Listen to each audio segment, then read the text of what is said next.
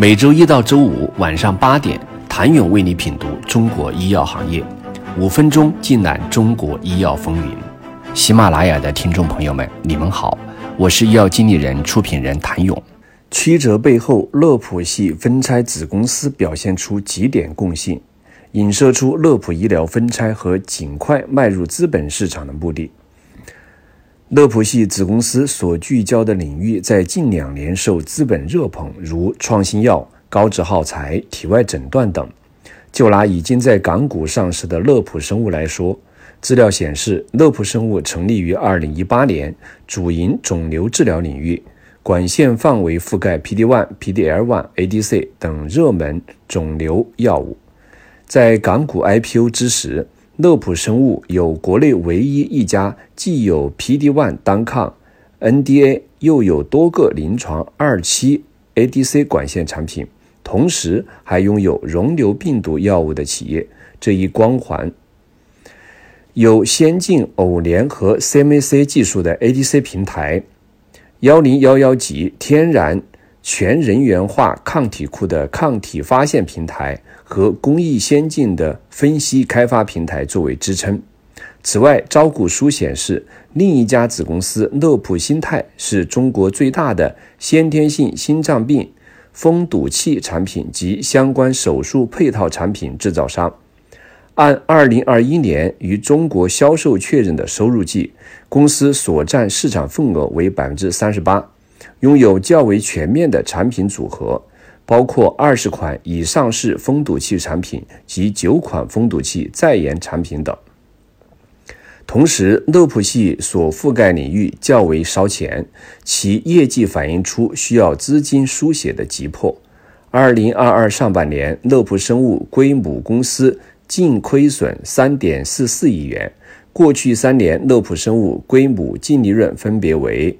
负的四点四七亿，负的五点八二亿，负的十点一一亿，三年半累计亏损超过二十亿，主要因为研发开支增加所致。今年七月，乐普生物宣布旗下 PD-1 抗体普特利单抗获国家药监局附条件批准上市，这也意味着公司还急需资金以支撑该上市产品的商业化运作。乐普生物昔日申请在港股上市时表示，按照其预设的现金消耗率计算，彼时资金仅可维持四点九个月，而若能够通过上市融资，预计将增加至十七点四个月，融资迫在眉睫。而九月，乐普生物宣布拟申请在 A 股上市时，也表明此次募资二十五亿将用于新药研发、生产基地建设、营销网络建设及运营资金。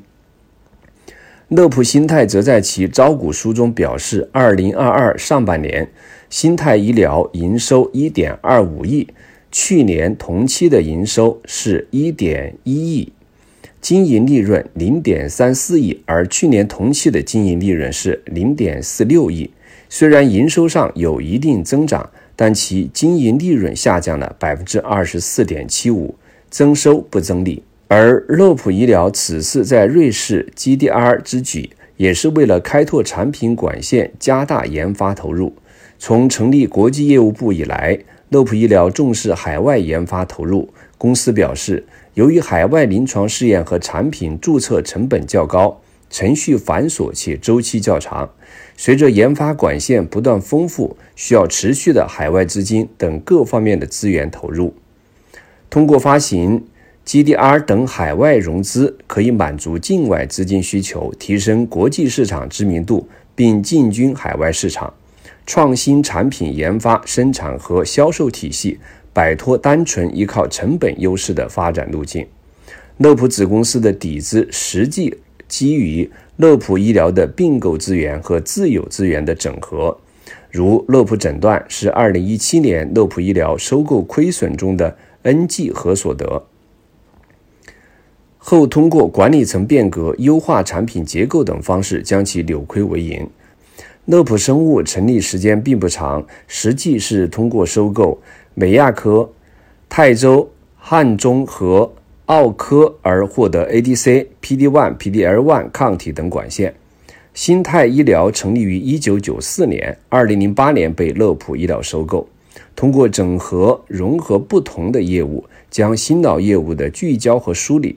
从专注于心血管器械到多面布局，可以看出乐普医疗或正在进行其价值重塑。但从目前来看，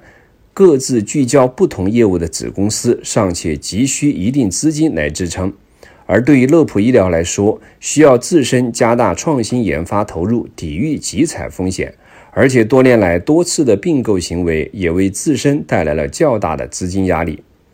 二零一九年起，乐普医疗迎来集采挑战，其支架产品单价大幅降至六百五十元左右。二零二零年，支架产品因受集采影响，其销售收入仅有八点四五亿元，同比降低百分之三十八点五。给公司业绩带来一定压力。为抵御集采风险，乐普医疗欲以创新产品拯救自身业绩，并持续加大研发投入。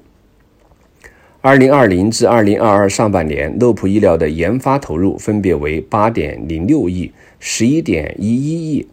四点三九亿元。同时，其扩展销售渠道的费用也在加大。同期，其销售费用分别为十八点三九亿元、二十一点零九亿元、八点二三亿元。二零二二年，其半年报显示，乐普医疗介入创新产品组合，持续放量，实现同比百分之六十一的增长，占总营收的比例达百分之六十九，成为乐普医疗业绩主要驱动力。未来，乐普医疗还将上市重要产品四十二项。其中重磅产品二十二项，这无疑意味着乐普还需较多的资金投入。自二零零九年上市以来，乐普医疗先后投资并购了新帅克、新东港等几十家公司，有过快速外延扩张的阶段，后遗症则是其商誉和资产负债率均在提升。截至今年上半年，公司账面商誉也达到了三十三点二七亿元，存在较大减值风险。谢谢您的收听。想了解更多最新鲜的行业资讯、市场动态、政策分析，请扫描二维码或添加医药经理人微信公众号“医药经理人”——医药行业的新闻与资源中心。我是谭勇，明天见。